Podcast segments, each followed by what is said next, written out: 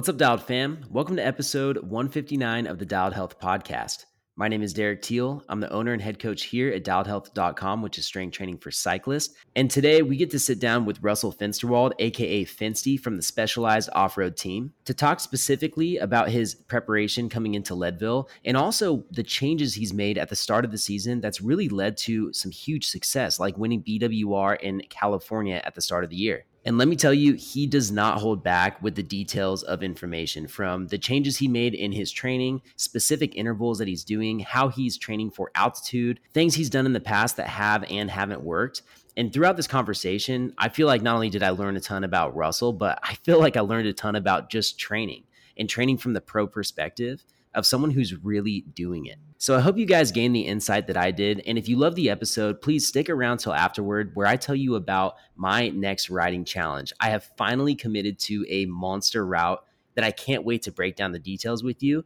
We're going to do separate episodes and content specifically for it in the future, but this is the announcement, people. So stick around to find out what I'm getting into in just six weeks' time. Lastly, I'd like to ask you to please leave me a rating and review on whatever podcast platform you're listening on. It could be Apple, it could be Spotify, but either way, it's a great way to show our popularity as a show. You can also screenshot that you're recording to the episode, post it to your Instagram story, and tag myself and also Finsty. I'll make sure that his Instagram handle is linked in the description. So thank you ahead of time for all the support. And without further ado, let's dive into the episode.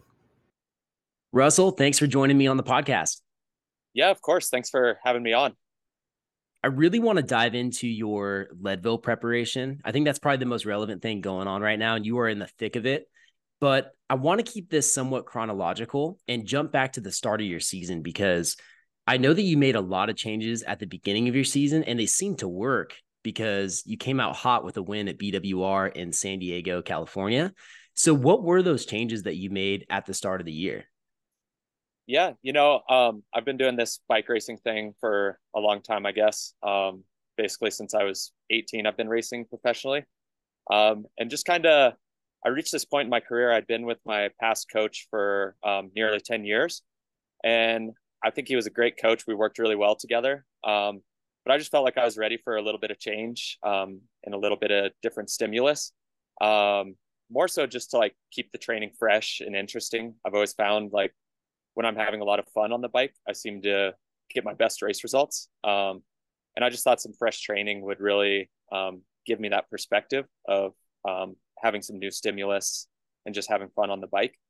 Um, so yeah, changed coaches. Um, I think that really helped a lot.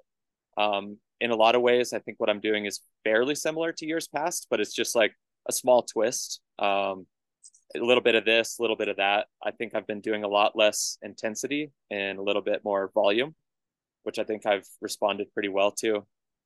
Um, Can we I go into another... detail on some of that real quick before we go into the other aspects of it? Because if you don't mind giving some specifics, how much have you decreased the intensity? Is this full on your zone two guy for most of your workouts, or are you hitting tempo and not just doing as much over threshold? What what is that change in intensity specifically? Yeah, I guess the best way to show it would be kind of run through like a week with um, what I used to do. Um, so I think a lot of what I used to do is I do two days of intervals back to back. Normally they'd be more or less the same interval type of intervals. And then I would jump into two days of volume after that. Typically after that would be kind of a four day block. And then I'd get two days rest and kind of repeat it. Um, I think what I'm doing now is I seem to do a lot more volume. And then when I do have interval days, they're really focused and they're really hard. Um, so like I'll do three by 15 threshold intervals. And the goal is you just do as much power as you can. And then you get a rest after that. So I think for me, it's, um, I think what I used to do is I'd just have so much intensity that I wasn't focusing so much on like peak performance for each interval day. It was kind of like do the work as best you can, do it again tomorrow and you just build this load over time. Um, whereas now i've focused more on almost treating interval days like a race day um, where the goal is you just go out you do as much power as you can and that's that. Um, so i think it's almost more of a different mental approach to intervals. Um, and i think that's worked really well for me. It's kind of motivated me a lot more when i have interval days instead of just having a bunch of them that it just kind of like loads and wears on you. It's um, when you do have an interval day, it's you're kind of fresh on the intensity aspect of things. That's really cool to hear. And I've never heard of someone grouping their intervals and their uh, volume days back to back like that, where it's two interval days followed by two volume. I've always seen, and I have a very limited knowledge on this side of the sport, but I've always seen people almost alternate those. And that's kind of been my approach going through it. So it's interesting to hear that you did that for so long in the past. And so now when you have these interval blocks uh, that are like the three by 15, how much time is between these intervals if you're doing more volume in between? Or not specifically on the interval day, but how many days are in between the interval days? Uh, for this last block, it was pretty much a full week in between interval days. Um, Whoa. in between, yeah, and in between there it was filled with fair bit of volume. Um, I I like using group rides um, for training stimulus, so there'd be a couple group rides in there, so still getting intensity that way. Um, but yeah, probably about a week apart for actual focused intervals. So you're getting intensity with group rides, and so are are you jumping on the shootout? Are you living in that area? You, you're not living in Arizona, are you? No, um, I do Tucson about six months out of the year. Um, okay. I I head back to Colorado Springs. That's my hometown, um, and I spend about six months of the year here. So pretty much as soon as it gets hot in Tucson, peace out, come back to the mountains, and then once it gets cold, head south. nice. So yeah, that's good to hear that you're doing some intensity through group rides because it seems like that's typically the city limit sign sprint or the one designated climb, or maybe there's another sprint along the the route. Uh, so you're getting that intensity. It, but when you say like a fair bit of volume, I feel like you need to be specific about that because uh, relatively speaking, you're comparing yourself to the best riders in the world. So what's a fair bit of volume for you? uh, typically it'd be about 30 to 35 hours of riding in a week. so that's honestly, that's honestly more than I thought you were going to say. Okay. yeah. So I guess, yeah, my volume week for Leadville, it was 31 hours. Um, a lot of the weeks for Unbound, I think we did two back to back 36 hour weeks. So, um, yeah, I volume tends to treat me well. It's what I have the most fun doing. So I'm glad to have a lot of that in the training program these days. When you're doing that volume, are how strict are you about the training zones at that point? Do you have strict don't go over zone 2 days or do you have days that are or is it a little bit looser zone 2 zone 3 kind of back and forth? Yeah, I mean it's kind of a little looser. I mean, sometimes like when I was up in Crested Butte doing this last block, um, some of the climbs are just so dang steep up there. Like you're forced to kind of ride some zone three for a while. Um, but yeah, for the most part, like trying to stay in that zone two, upper zone two range. Um, just because when you have so much of that stacked up back to back, if you cook yourself on the first day riding too much zone three and you can't do the rest of the week, it's kind of pointless. So yeah, just really focusing on staying true to yourself and not like overdoing it so that you can push through and do the whole block, I think is pretty important.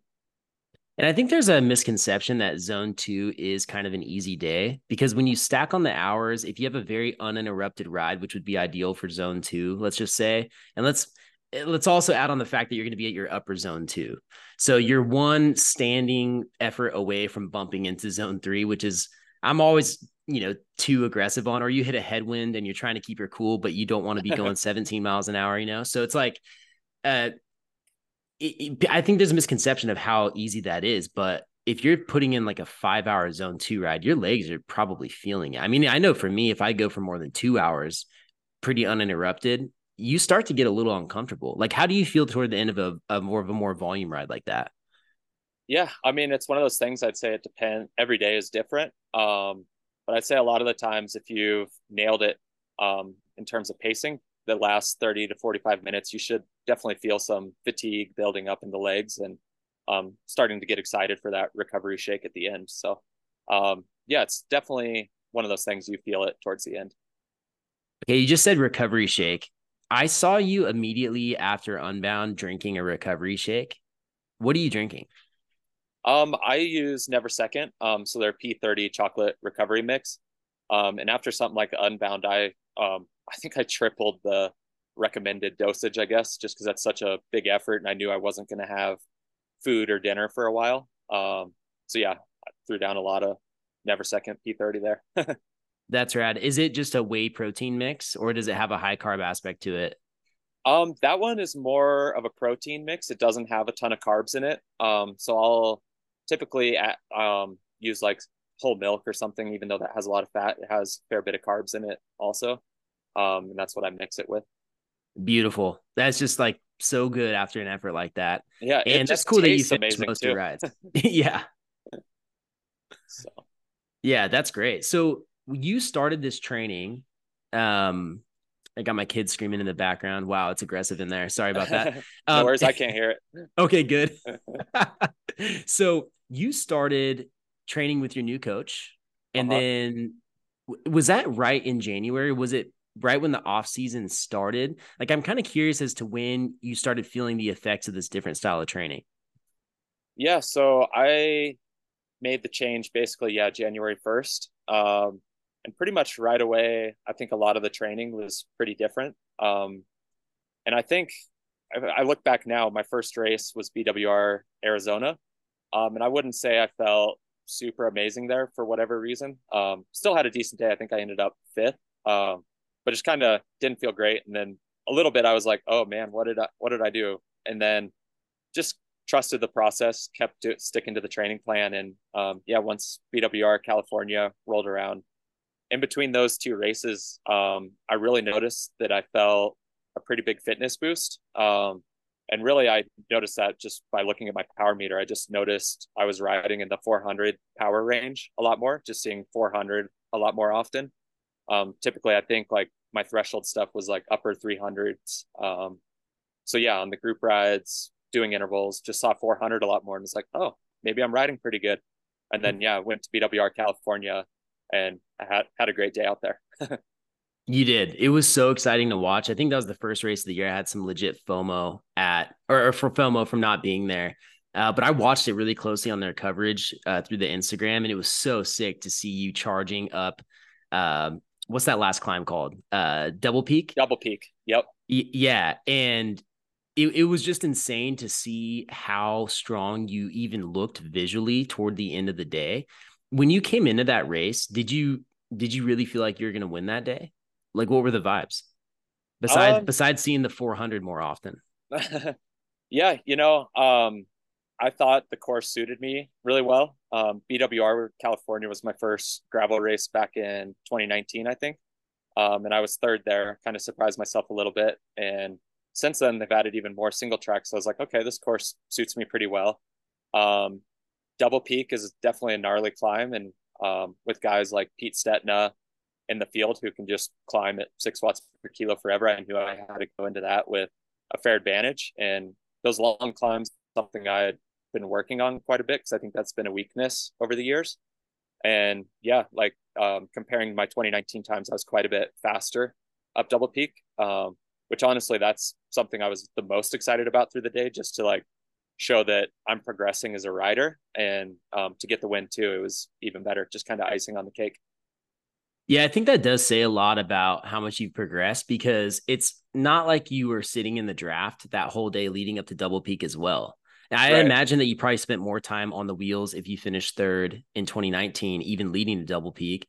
So the fact that you're out solo for so long uh, on that race day this year, and then you still finish stronger, it's got to be crazy confidence boost. And not only that, but you guys you had guys chasing you. I think the Dutch Mafia was coming hot, even toward the bottom of uh double peak. Was it Jasper? Uh yeah, yeah finished Jas- second?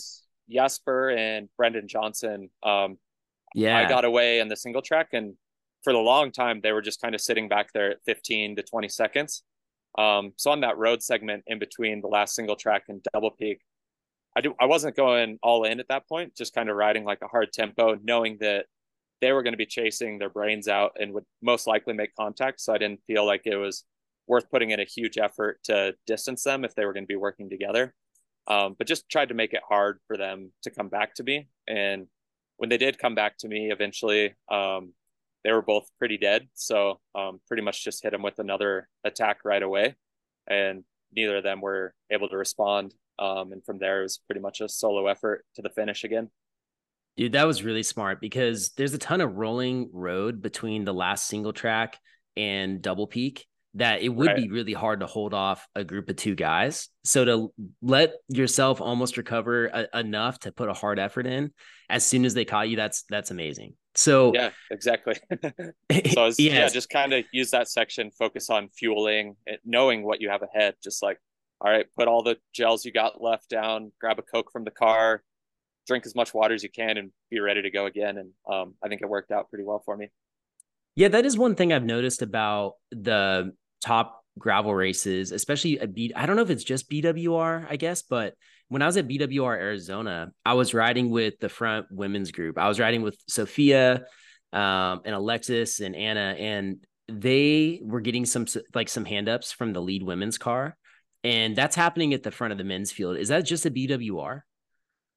Yeah, I think that's kind of a BWR exclusive thing. I um, yeah, at least none of the I haven't done all the gravel races on the calendar, I guess, but all the ones I've done, um, none of them have support like that.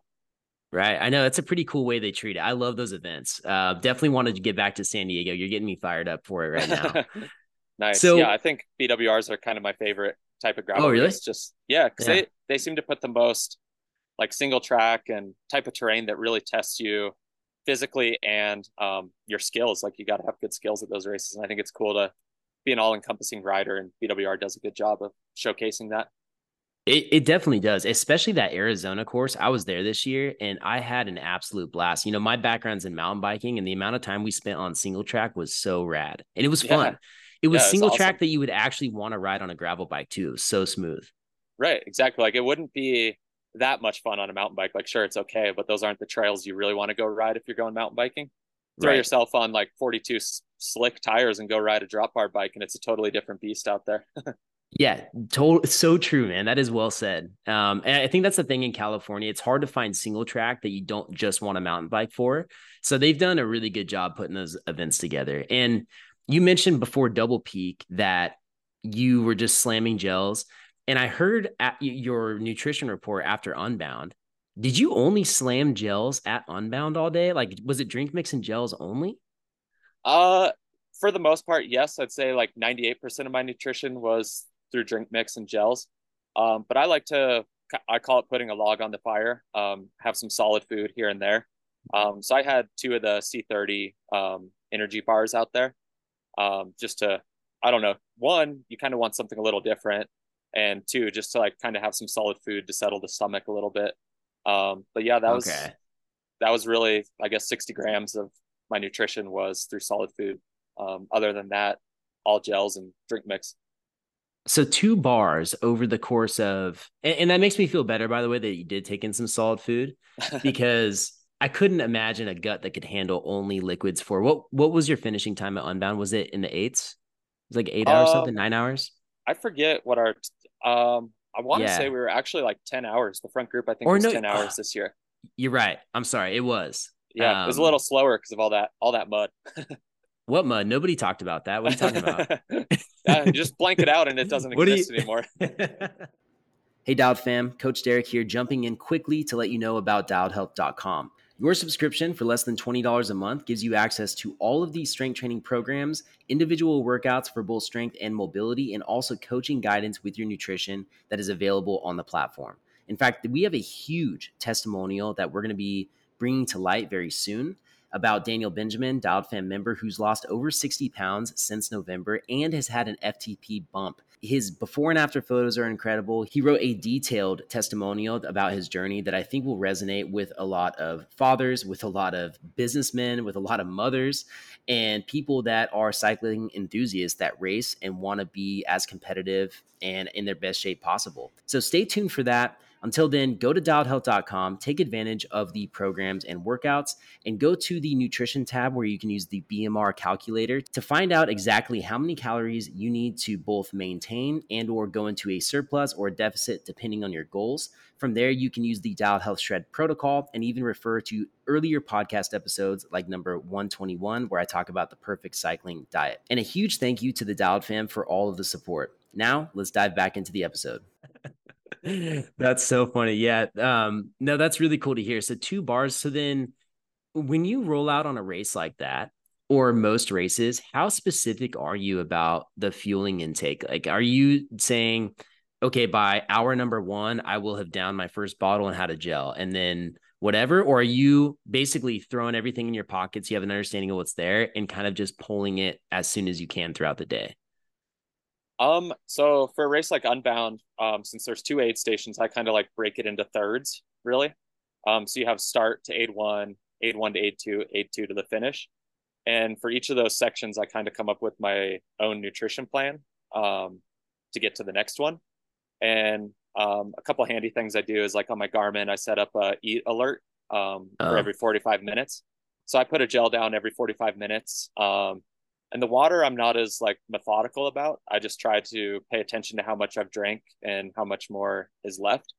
Um, so really, just like that's just kind of going by feel. Um, pretty much want to make sure you're rolling into the next aid station without any water, but you don't want to run out of water 30 miles from that aid station. So it's just kind of monitoring. Um, during the unbound training block, I pretty much just train as if I'm racing. So I'll have the pack on my back and the two bottles.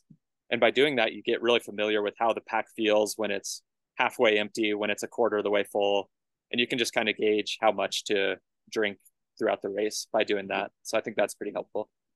That's a really good tip because it is hard with a pack to know how much you're actually drinking. Yeah. And exactly. so, you know, for myself, I don't really wear it on days where I would normally go out and ride. It's usually safe for race events, but I will question that because I have a tendency to drink a lot. And I know it's good to drink a lot, but it also you you have to conserve when you're in an event like Unbound. Right, exactly. Like I think this year the front group normally they don't stop at the water oasis between aid one and aid two, but this year all of us stopped and grabbed water. So um, yeah, it was just a lot hotter, needed more fluid. That's the funny thing about this year was that there was all the mud, which was the biggest, I think, factor. But then it did get hot, and there was like a hundred miles almost between the aid station one and aid station two. Like they really gapped that out. So uh-huh. I'm not surprised that you guys stopped for water. I'm sure you were all looking at each other like, okay, we all need this. yeah, it's just it was kind of a matter of like, all right, who's gonna say it first? We're stopping at the water oasis. yeah. and then once someone says it, everyone's like, yeah, okay, I'll stop too. And then yeah. That's all that's awesome. And then there's the one guy they're like, I'm just doing it for you guys. I don't really need it. And they're just chugging water. Right, exactly. so now we're in this position where we're coming up to Leadville and you've had some really successful races this year. Even Unbound, I believe you were were you fourth or fifth, top five? Um, I was sixth, first guy off the podium. oh, sorry, I didn't so, mean to rub salt in the wound there. Yeah, it's all right. Uh, it's, it, I think you moved into maybe top five on the the lifetime Grand Prix there. You you did some sort of podium there. Uh, yeah. Well, I guess I was third that day in the Grand Prix podium, and got it. Um, I'm sitting right now second in the Grand Prix behind Keegan. Oh, dude, that's so awesome. And yeah. so coming into Leadville, you guys are really only uh, in the middle of the Grand Prix season. Uh, how is preparation going for you with the altitude specifically? Um, like, I want to know about that. And then also, how are you feeling? Are you noticing anything like you did before BWR where you're seeing 400 watts more? Uh, is anything different? What's going on right now? Yeah, so I guess um, my last race was Tushar, um, which was back in early June. And pretty much since then, um, I haven't had any races. So we've had almost basically two months to prep just for Leadville, um, which isn't normal in our race season. Um, so it's been really nice just to kind of create this sort of calculated plan for Leadville with no interruptions. Um, so I basically have been doing one week at a pretty high altitude. Um, one of those weeks was in Crested Butte, camping at like 10,000 feet. And then I went back to Colorado Springs um, to recover and just get good sleep at like 6,000 feet. I'm currently up at my parents' cabin, which is like 20 minutes outside of Colorado Springs. It's at about 8,500 feet. Spending a week here, and then the week leading up to Leadville, I'll drop back down to Colorado Springs um, just to make sure I'm fully recovered and adapted for Leadville. Um, so it's been pretty neat, kind of following a bit of a different protocol, just kind of doing high, low, high, low and riding at that high elevation when I'm up here. Well, I feel like high low is kind of a like a understatement. You're going from really high to to pretty high. To, to still high. Which yeah. is probably the best case scenario. And it's interesting to hear you do this because I want to say last year you did the opposite. You flew in super late for Leadville, right? Right. And I'll I'll do that again this year. Like pretty much do my ride in Colorado Springs Friday morning and then drive up in the afternoon. I'm lucky it's only two, two and a half hours away. Um, and for me, like I just find that when I'm able to sleep at six thousand feet, I get a much deeper sleep. Um, I've been actually sleeping really good at altitude, but I just think it your heart rate's lower, it's stressing your body less overall. And um, with all this work I've put in leading into Leadville, I think um, it's not necessarily a huge advantage for me to be like up there the three days before. If anything, it just drains me. So coming in last minute, and I think that works pretty well for me. So then, do you not do any course recon? Um, this year I won't actually. Um, I've ridden the course five times over the last two years. Yeah. Um, and I've, I mean, I've camped a lot at Twin Lakes over the years, so I know that Columbine climb really well. Um, so I think like a course like Leadville, I'm okay with out doing much recon. Um, kind of know what to expect now. yeah, that that makes sense. And you're talking to people who are already out there. You know, it's it's really cool to hear that approach because the truth is that as beneficial as altitude is for your body, it still is another training stress. And the fact that you're considering that and considering extra recovery from the high, high altitude is pretty cool. I haven't heard a lot of people talk about that. Yeah, I think it's a little different than what a lot of guys are doing. Um, and it's sort of something that I've kind of created myself, I guess. And I've noticed mm-hmm. this over the years. Like when I go, when I go to Crested Butte and I camp for a week and then I come back home, I feel amazing. So it's like, why didn't I decided I'm like, okay, well, I think I could use that as prep for Leadville, um, and follow that protocol. Um, so we'll see. It's this year's a bit of a test, um, and we'll see how it goes. I guess. That's awesome. So it sounds like you're really introspective with your training, and you have a coach. And who is your new coach, by the way? Uh, Jim Miller. Okay, so one of the most like renowned coaches from the, from the U.S. essentially. So you the training's been working really well but you're also looking back at how you've performed even in like a camping trip coming home from it and taking that consideration. Are, are these discussions that you're having with jim or do you just kind of throw in some notes for him to see? Like how much back and forth do you guys have when it comes down to your programming? Yeah no that was definitely something we discussed. Um we i mean we both thought it was really important to do some sort of altitude prep for leadville um, and I ran that idea by him, and um, he thought about it for a little bit and was like, "Yeah, that that makes total sense. Let's let's give it a go." Um, and you do see a lot of the World Tour guys do something pretty similar. They'll kind of go just hang out on I forget what that island is, Tenerife or something. They'll just go hang out up there, do a lot of altitude training, go low for a little bit, go back up. So I think there there is some protocol that's being used. Uh, it's just not really like there's no data behind it, I guess, that I've seen at least. Um, but other people are kind of doing something similar. So he's he was pretty on board with it, and I think it'll work well. I've noticed some pros talking about doing heat adaptation training to compensate for a lack of, uh, I guess, accessibility to altitude. Have you messed with any heat adaptation stuff? Because it seems to have like a similar response on the blood. Am I wrong about that? I really don't know much about it.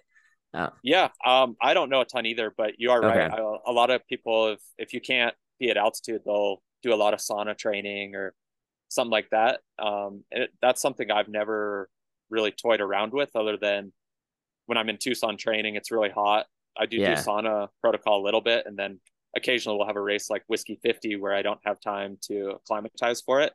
Um, and I guess in a way, I'm taking that heat training and using it at Whiskey 50.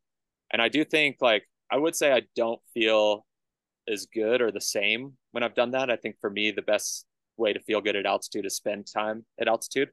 Um, but I do know there's a lot of science behind it, and a lot of people are saying that it's just as effective. So um, I think for some people it works. I just haven't toyed around with it enough. Interesting. Yeah. Then I wonder, it's like, are people doing heat training at super high altitude as well? Like, at what point are you just stressing your body too much? Right, exactly. There, there's kind of like the diminishing point of no return where you right. try you try to do too much. Like you're if you're gonna go sleep at fourteen thousand feet or something, it's like, yeah, that's not actually very beneficial. So yeah, it's a fine line of um, paying attention to your body, really making sure you're not stressing it too much, and um, getting that get actually getting a benefit from the stimulus you're giving it. Yeah. So speaking of paying attention to your body, let's talk off the bike a little bit. Are you doing any strength protocol? Are you doing any stretching? I know that you mentioned, I was very flattered that you said this, that you've been watching some of my Instagram reels and, and, and trying out some of the movements. Uh, do you have any protocol around that? Like how much time are you spending that, like doing, how much time are you spending off the bike training? Uh, yeah, that's another thing I've introduced this year. Um, is I'm back in the gym doing weight training two days a week. Um, I did it back when I was racing cross country in 2016 and 2017. Um, and I found I put on a lot of like upper body mass and, um, I didn't really feel, I didn't have a good experience in the gym, I'd say. Um, but I decided to give it a try again because I do think there's a lot of benefit from it. Um, and I've been working with a strength strength coach, um, Art O'Connor, with Woo Car Fit. And I think I kind of expressed my concerns to him and we built a program that I think's worked really well. Um, we do still do some upper body stuff, um, but a lot of it is more just leg focused and just trying to be explosive with when you have weights. And I do think I've seen a fair bit of benefit from that. Just in overall, like body durability is one thing. Um, but two, I think it's helped with my sprint a lot. I've noticed I'm doing on average, like when I do a peak sprint, like 150 to 200 watts more. So I think that's a pretty good jump. And I think wow. a lot of that comes from the weight training I've been doing. Wow, that's really good feedback. And Art's an incredible coach, so I'm sure what you guys have come up with is is very on point. The fact you're doing 2 days a week is great, and I wonder if you doing less intervals has allowed your body to adapt even better to the strength training uh, throughout the week. Right. Have you I thought about so that at all? Yeah. Yeah, no, definitely. I think sort of what we were talking about earlier is if you give your body too much stimulus, it doesn't have time to respond and whatnot. And I think when I was doing a lot of like high intensity efforts for those XC World Cups, um, you're kind of drained from that. Like even though you do a VO2 workout and it's in theory a lot shorter than a five hour ride or something, you like just the way VO2 drains you, you get home and you're just like, oh, you're exhausted from it differently than a five hour ride. And I think when you go to the gym, um, it I didn't find it to be the most beneficial because of that, I think.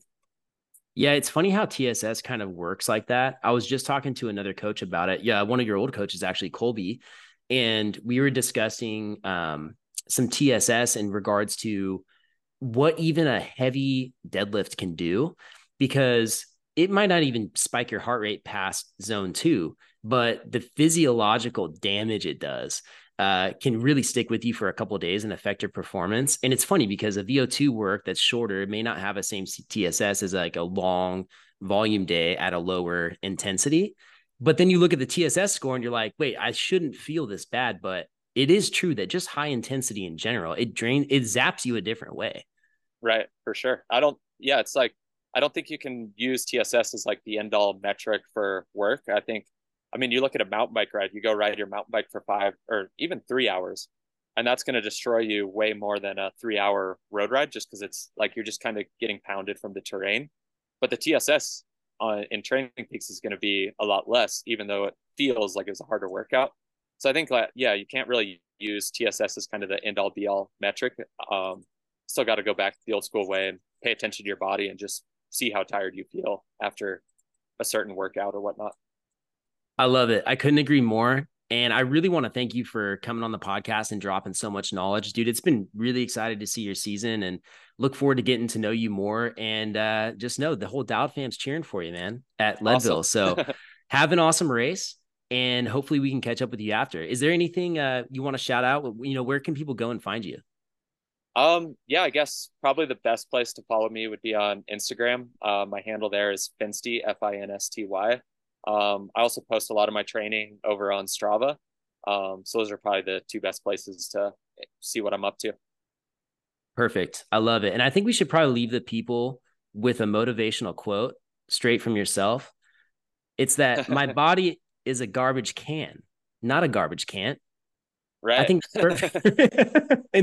inspiration. Yep. so, All right. Awesome. Thanks a lot, well, thanks man. so much for having me on, and um, we'll see you at Leadville. I won't be there, but oh, okay. I'll probably see you later this season. Awesome. Sounds good. Well, thanks again for having me on. No problem, man. Thank you. I hope you guys loved that conversation with Russell. If anything, I'm sure it got you fired up to follow Leadville or to race Leadville in the upcoming week. Huge shout out to all the Dialed fan members, especially Lance Hayden, our sponsored athlete, who will be out there coming back full swing after injury. So, really looking forward to seeing how the race plays out for everyone. And now I want to announce what I'm doing the upcoming month of September. This is something that has taken me a long time to actually commit to because it's along the lines of the Everesting endeavors I've done in the past. You know, for the last two years, I've done one big riding project. It started with the Trail Bike Everest in 2021. And then, actually, a few months after that, I Everested on my road bike, just a single Everest, uh, which was still extremely difficult. But I knew later that year, I really wanted to commit to something that felt crazy for me. And that's where all the double Everest stuff came to came about. It was a 30,000 foot climbing PR. It was on one of the gnarliest roads you could probably think about doing it on. Uh, that's somewhat safe, but even in hindsight, I think it was pretty dang dangerous. And everything went extremely well, and we pulled it off. But even though it's the thing I'm probably the most proud of ever in regards to riding or just like a physical feat, I have really had to get over it. You know, it it I don't want to say it scarred me, but up until very recently, just thinking about the double Everest, it kind of hurt. I, I don't know how else to say it, but when I really thought about the day and what I did, it felt like I could feel pain. And I'm not trying to be dramatic, but it literally left a mark on me like that. And I don't know any other way to describe it. And that's why I think it's so insane what uh, Tyler, the vegan cyclist, has been doing just back to back monster days, you know, over 24 hours, even committing to a second ultra endurance national champs, like all of these things, they're so hard. And I think people, when they really look at the details, get they, they can start to understand how hard it is, but there's a lot of buzz in ultra endurance right now. And I think me doing the double Everest was the closest thing I've come to doing an ultra endurance like endeavor you know, it took me elapsed more than 24 hours, uh, no sleep, and it was pure focus and pushing on the pedals for that amount of time. Like I literally was on a hill with a 10% average gradient for 24 plus hours. So it was it was gnarly. And like I said, it's just taken until now to get to a point where I feel like I'm ready to push myself to that level again or somewhere in that ballpark because I truly don't believe there's anything that's going to top that that I'm going to do. Because even if I go longer, there's probably going to be sleep involved. There's going to be other variables that maybe bring down the intensity. So, my goal looking at this year wasn't to try and just top it or make it harder. The goal is to do something I was genuinely excited about and actually wanted to do. Like, I, I really didn't want to go into this route of like trying to one up everything. So I'm like, okay, literally, what is something gnarly, like 24 hour ballpark that I'd want to do that I haven't done before? And I, the first thing that came to mind was ride 300 miles because I've never ridden 300 miles. I've done multiple doubles at this point. Um, I've done multiple styles of Everest at this point. But I was like, you know, I would love to ride just 300 miles. The only thing is, I really don't have a personal interest in just riding a flat 300 miles. You know, maybe in the future, I'll do something like that. Like actually shout out to my buddy Justin who just did the agony ride. He rode 300 and I don't know 48 miles or something like that. And over the course of that 24 hours, only climbed a thousand feet, which I think I didn't even know that would be physically possible. But uh, shout out to him because he raised a ton of money. Uh, but at the same time, for for a really great cause, and uh, we we sponsored them for that as well. But uh, I, I don't see that as something I want to do in the meantime. And I'm like, I want to do some climbing stuff. I love to climb. I love to descend. And so then I thought, well, one route I've really wanted to do is from my house up and around Lake Tahoe. And if you don't know, I live in the valley right at the base of the foothills that lead up to Lake Tahoe on the west side. And so if you drive to Lake Tahoe, for me to get to the actual lake from my doorstep, it's like an hour and a half drive. I think it's I don't know, is it 90 miles or something like that? It's pretty far. so I knew that committing to a ride around Lake Tahoe, I'm like, dude, that would probably be like 300 miles and it'd be extremely epic and something at least for the locals that they would have some pride in. You know, I'd be excited to tell people about that. This is one of those things I'm like, I can't wait to tell my kids about the day I rode up and around Lake Tahoe from the valley, the Sacramento Valley. And so that is something that's really cool to me. And I'm like, well, that kind of ticks two boxes there. And I'm like, you know what? There's something else I've been wanting to do along the lines of Everesting that I've heard of people doing, and it's an Everest Roam. And that is Everesting and climbing the equivalent of Mount Everest, 29,032 vertical feet, without repeating the same climb. So you go the same vert as you would in Everest, but you do it in like the opposite way. So it could, I think it could be an out and back, but I, or like, a, oh no, it can't be an out and back. I think it has to be a point to point or a loop. And so I'm like, well, I could, I could Everest roam, I could ride around Lake Tahoe, and I could ride 300 miles all at the same time. And so who the heck could build this route for me? and so funny enough, I ended up at a race earlier this year where I was talking to my buddy Tony uh, Marengo, and his dad owns like a legendary bike shop in my area, Bike Emporium. I grew up going to it. They were the only place that had the highest in downhill bikes and road bikes. Super cool to go. And so it's funny how full circle this has come because I was talking with Tony and he was telling me about all these routes he's been doing and building. And I was like, wow, I just had this idea and I wonder if you could build it for me. Well, he turned it around the next day, had multiple options for me, and we basically ended up with a route that achieves all three of those things an Everest Roam, riding around Lake Tahoe from my house, from the Sacramento Valley, and going over 300 miles. So the totals on this route, the number one option I think I'm going to go to, and, and funny enough, we have a second and third option, and the totals are actually freakishly similar. But the one I'm really leaning toward right now is 321 miles with 30,133 feet of climbing. And Strava is telling me it's going to take 16 hours. I think it's going to be a 24 day. I think it's going to be a 24 hour day. I'm not sure how we're going to do the logistics logistics of it right now, but the goal is going to be to build a story around doing something epic from home because that's truly kind of what it is. It's going to be self supported. I want to make sure that's a thing. We have to document it if we're going to have a, a follow car, but I want it to be self supported and from my front door so that someone can be inspired to do something similar themselves. You know, this is one of those dream routes that I would probably talk about for the rest of my life. And funny enough, flashback to the Y rides that we started. This is kind of like a Y ride uh, mentality, but the, the problem with those Y rides is that they weren't hard enough to to be worth it. And like this is.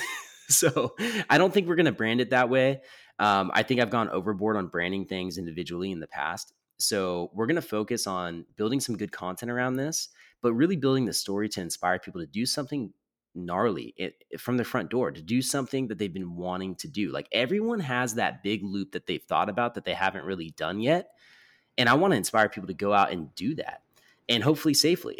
and so that is the big goal of this whole thing. I don't want to do a crazy premiere. I don't want to, again, overspend. Uh, I just want it to be great content to get the Dial Fam community fired up. And also on a personal level, this is something I just I feel like I need to go do as a as a cyclist and as someone who wants to build my own story, you know. So this is it. Uh, we're gonna bust it out probably the week of September 18th through the 22nd is what I'm looking at ballpark. Uh, we picked those dates for a few reasons. For one, it gives me six weeks to do some bigger rides to train for it properly. You know, I have a really good base. I train and ride year round. My schedule doesn't change very much, but like Unbound, I will get more specific for an event when the time allows. And so I'm going to do some specific training rides leading up to this, and I want to make sure I document that for you guys and talk about exactly what I'm doing. We're actually going to have the route planner, Tony, talk about the route and why we're going the way that we are because it is 100% legal, but there's some crazy parts of it. I mean, from getting on the freeway at one point to going up Mount Rose from Lake Tahoe to going through South Lake.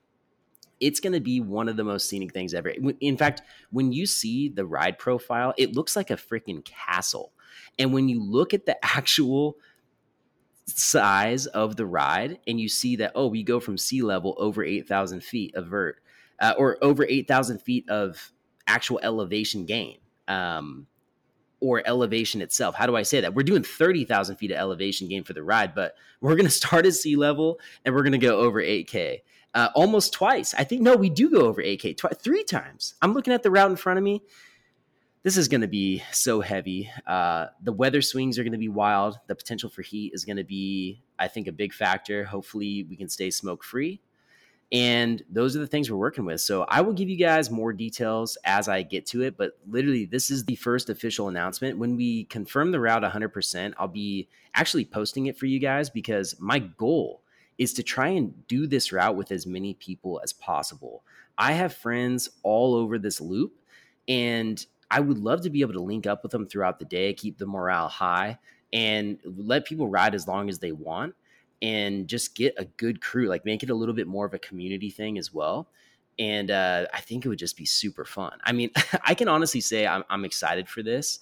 I think that the fact that we're not going up and down the same climb gets me excited, uh, and the epicness and the the I, I'm thinking about the feeling of it afterward. I mean, I want to be in the moment with this, but I know I'm going to have to go so deep and, and carve out a new part of the pain cave for this one. So I think uh, having the people alongside me is going to make a big difference, especially as we go from city to city and county to county and state to state. Dude, we go into deep into Nevada on this one. So, yeah, it's uh, man, this is going to be insane. Um, hope you guys are stoked on it. Let me know uh, any content that you want to know around it. I know that nutrition is going to be huge.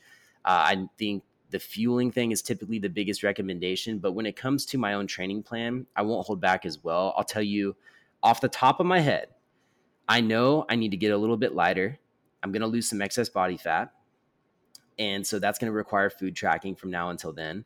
I'm going to be putting in some some big days uh, in preparation. I need to probably get at least one or two, you know, 10 plus hour days in and other than that, it's going to be focusing on staying as healthy as possible. So get lighter, put in some big days, and just stay healthy and just make myself as durable as I can. I mean, truthfully, that's the way I live.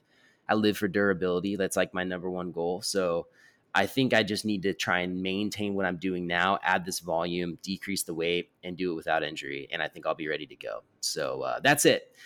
Thank you guys for joining me on this episode of the podcast. I hope you absolutely loved it. Please share it. Please leave us a review. This does make a huge difference. But really, the most important thing you can do to support Dialed Health is to go to dialedhealth.com and get yourself a membership. That is what funds everything at this point, with the exception of some brand partnerships. Uh, and dude, I got some exciting news there too. You guys, there is so much stuff moving behind the scenes right now. I feel like I told my wife, I feel like I'm sitting behind this chessboard right now and I'm just making all these moves and I'm just getting people ready to do my to do my one checkmate, you know? and it's not going to be one, it's not definitely how it works, but it just feels like there's so much organization going on behind the scenes for a successful 24 and this is definitely going to be one of those things. Um, gosh, I, I don't, I can't even crack the can on that because I'll go too far into it. But basically, go to dialedhealth.com, get yourself a membership there start strength training, get the results from it. And um, that's it, guys. Thanks so much for the support. We'll see you next time. Until then, start moving forward.